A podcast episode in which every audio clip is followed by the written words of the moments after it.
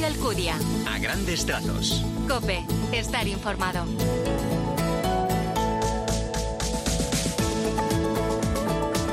Muy buenos días, ¿qué tal? Bienvenido a estos a grandes trazos del 30 de julio, décimo séptimo domingo del tiempo ordinario. Hoy el Evangelio nos anima a renunciar a lo que nos impide elegir o seguir a Jesús, nuestras seguridades, egoísmos, suficiencias, perezas y también orgullos.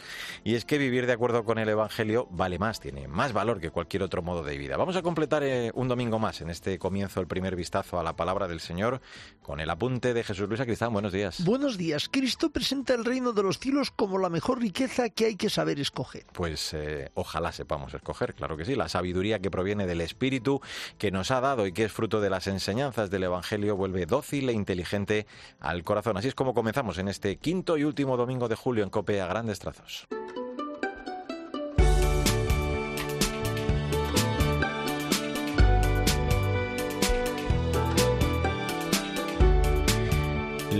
Los primeros minutos los dedicamos al magisterio del Papa, que durante este mes de julio, con motivo del verano, ha suspendido, como te venimos contando estos últimos domingos, sus catequesis de los miércoles, pero no algunas de sus audiencias más reducidas. De hecho, el lunes recibía a las religiosas de María Inmaculada, misioneras claretianas, con ocasión de su decimoctavo capítulo general. Les animaba a seguir profundizando en su carisma congregacional y a dar un testimonio fiel y valiente de su ser consagradas, convirtiéndose así en constructoras de espacios de escucha y anuncio.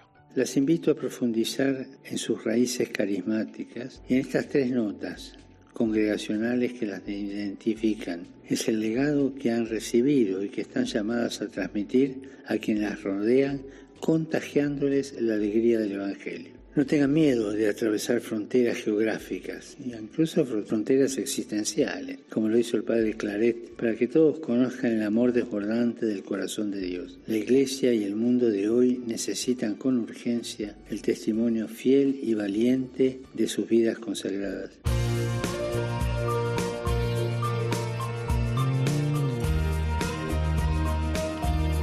Es momento para el testimonio de fe de la gente buena que nos inspira. Este domingo conocemos la labor que realiza desde hace 16 años la ONG Esperanza de los Pobres entre los montones de basura de las afueras de la Ciudad de México. Cristina Rodríguez Luque, buenos días. Buenos días a todos. ¿Qué tal, Mario? Entre los montones de basura de las afueras de Ciudad de México viven y trabajan miles de personas. Craig Johnson es el fundador de Esperanza de los Pobres, una organización que se dedica a ayudarle. Queremos echar un vistazo a lo que la gente realmente quiere. ¿Qué esperan los pobres? Los pobres quieren que se les trate con respeto, con dignidad. Siempre tienen hambre. Los pobres siempre necesitan comida. Pero creo que, más que nada, los pobres quieren ir al cielo. Esperanza de los Pobres es la única organización con permiso semanal para entrar en uno de los vertederos de la Ciudad de México donde viven o trabajan mil personas. Quieren llevarles esperanza para el futuro. Lo que realmente intentamos hacer en el vertedero es invertir en la próxima generación, enviando a los niños a la escuela, asegurándonos de que tienen todo lo que necesitan para ir a la escuela. Normalmente enviamos a unos 70 u 80 niños al año que viven en el vertedero o cuyos padres trabajan allí. Cada año, jóvenes de Estados Unidos se ofrecen como voluntarios. En estos viajes misioneros, como explica uno de los miembros de la organización, Ramiro Gómez, aprenden a tener una mirada distinta. Lo que se hace a través de este apostolado es brindarte la oportunidad de ver de cerca la realidad, ¿no? la dureza de tanta gente, ¿no? del sufrimiento de tanta gente, de entender sus historias. Desde su origen en 2016, Esperanza de los Pobres ha atendido a 10.000 personas en los basureros y calles de la Ciudad de México. Buen domingo y hasta la semana que viene. Mario Alcudia. A grandes trazos. Cope, estar informado.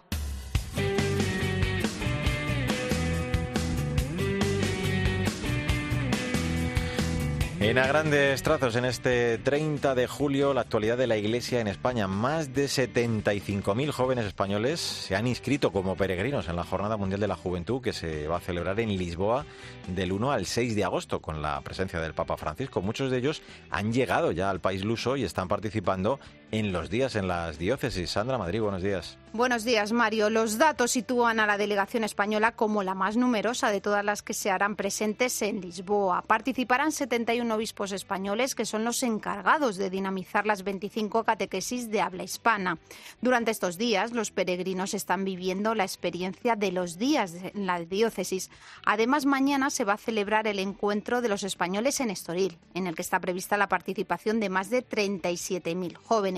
Los peregrinos madrileños fueron los primeros en llegar a Lisboa. Una de ellas es la madrileña Verónica Dalda. Para mí, ir a la JMJ es poder sentir realmente la universalidad de la Iglesia, su catolicidad, todos unidos por un bien común. Ya os contaré a la vuelta, pero tiene una pinta estupenda. Eso sí, os pido un favor, que recéis por nosotros, por los jóvenes, por los sacerdotes que nos acompañan, por los voluntarios, por estas jornadas y porque nos ayuden en nuestro camino de fe. Y también por el Papa, por supuesto.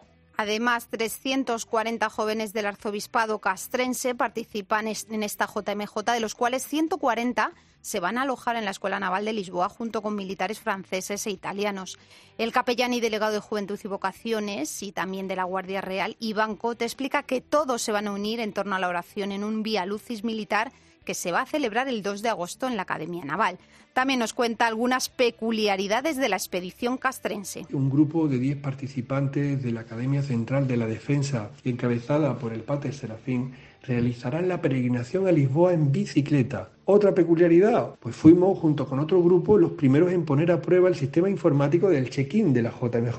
Una última peculiaridad, estamos alojados en la Escuela Naval de Lisboa. La Mariña portuguesa ha tenido bien poner un barco que nos desplazará hasta un puerto que está en el centro, con lo cual nos hemos preocupado de lo humano y de lo divino, pero siempre con la certeza de que el Espíritu Santo estará en esta JMJ y tocará el corazón de todos los participantes. El sábado 5 de agosto el Papa Francisco rezará una vigilia con jóvenes en el Parque Tejo y el domingo a las 9 de la mañana celebrará la misa para la Jornada Mundial de la Juventud y rezará el Ángelus. Los jóvenes llegarán al encuentro con el Santo Padre llenos de fe y ganas de seguir evangelizando nuestra sociedad.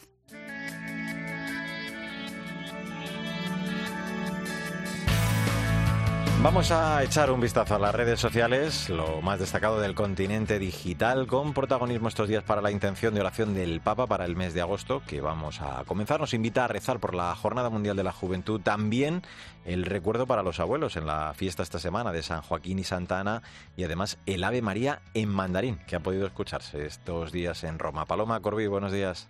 Buenos días, Mario. El Santo Padre ha publicado esta semana en sus redes sociales la intención de oración para este mes de agosto, la Jornada Mundial de la Juventud.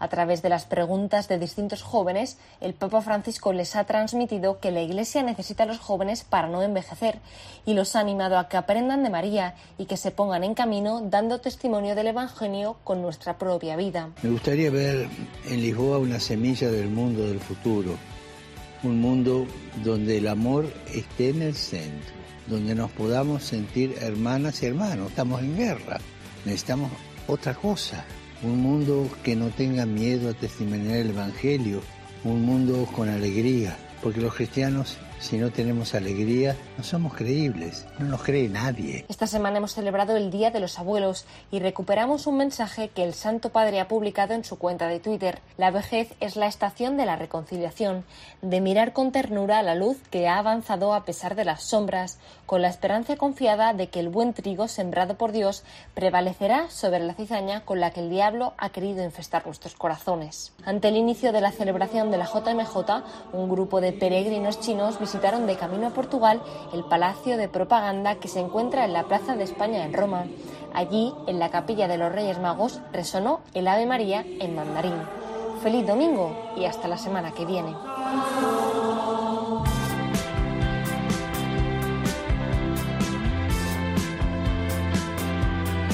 A grandes trazos, la literatura, como siempre, con la selección de la directora de proyectos de Literocio, Maika Rivera, que este domingo nos recomienda El combate de la oración de José Brax, editado por Rial, orientaciones prácticas para ayudarnos a orar, porque nada hace la vida mejor y da más consuelo que la oración, algo que es un don de la gracia y que implica una respuesta, un esfuerzo por nuestra parte, un combate contra nosotros mismos y también contra las astucias del tentador. Buenos días, Maika. Buenos días, Mario. Oye, qué práctico, qué ideal es este librito. Cabe en cualquier sitio de la maleta, bolso mochila.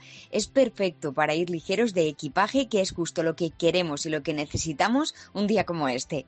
compendia una serie de orientaciones muy prácticas del sacerdote José Braje para fomentar en nuestra vida la oración, entendida esta como don de la gracia y respuesta decidida por nuestra parte. Son páginas que invitan a la meditación de forma muy clara, directa, apelándonos desde lo más básico y teniendo en cuenta que simplemente muchas personas no saben cómo orar.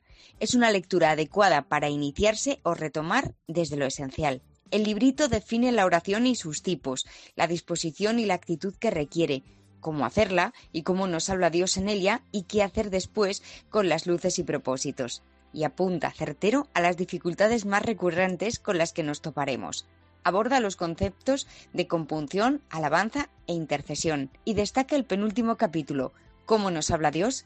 Jamás nadie nos habló así, donde se nos alerta de que Dios habla bajito.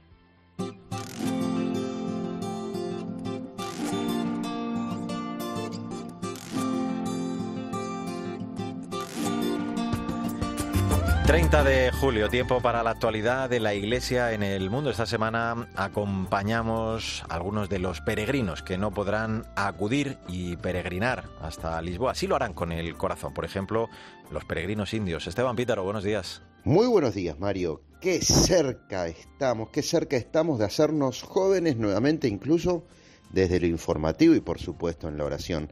Habrá tantísimos jóvenes que no van a poder viajar, pero que su corazón, con la información que sigan por COPE y los medios vaticanos, podrán ser peregrinos desde la oración. Como lo sabrá, por ejemplo, en la India, porque habrá, Dios gracia, miles de peregrinos indios, pero muchos otros que no van a poder estar esta semana en Lisboa, por motivos económicos, claro, pero también a veces otros motivos sociales, como la violencia. Particularmente jóvenes indios de Manipur, Mario, región que está padeciendo la violencia en la India jóvenes que pese a todo se han congregado estos días en más de 50.000 de 120 instituciones católicas del estado de Meghalaya, que han participado estos días de encuentros de oración por la paz en Manipur, como contaba Propaganda Fidei estos días. Procesiones, vigilias, oraciones especiales, y a su oración por la paz se va a unir la de los jóvenes peregrinos indios que van a llevar a Lisboa su intención de pedir por la paz en esta región del noreste de la India. Y luego del encuentro en el que se van a compartir alegrías y también angustias, por supuesto, vividas en el lugar de origen, van a poder ser con el impulso de la fe y la misión constructores de paz, armonía y unidad. El peregrino sabe que le toca el regreso y cada uno lleva esa gracia que le pide a Jesús. En el caso de cientos de peregrinos indios, el poder ser jóvenes constructores de la paz en su país.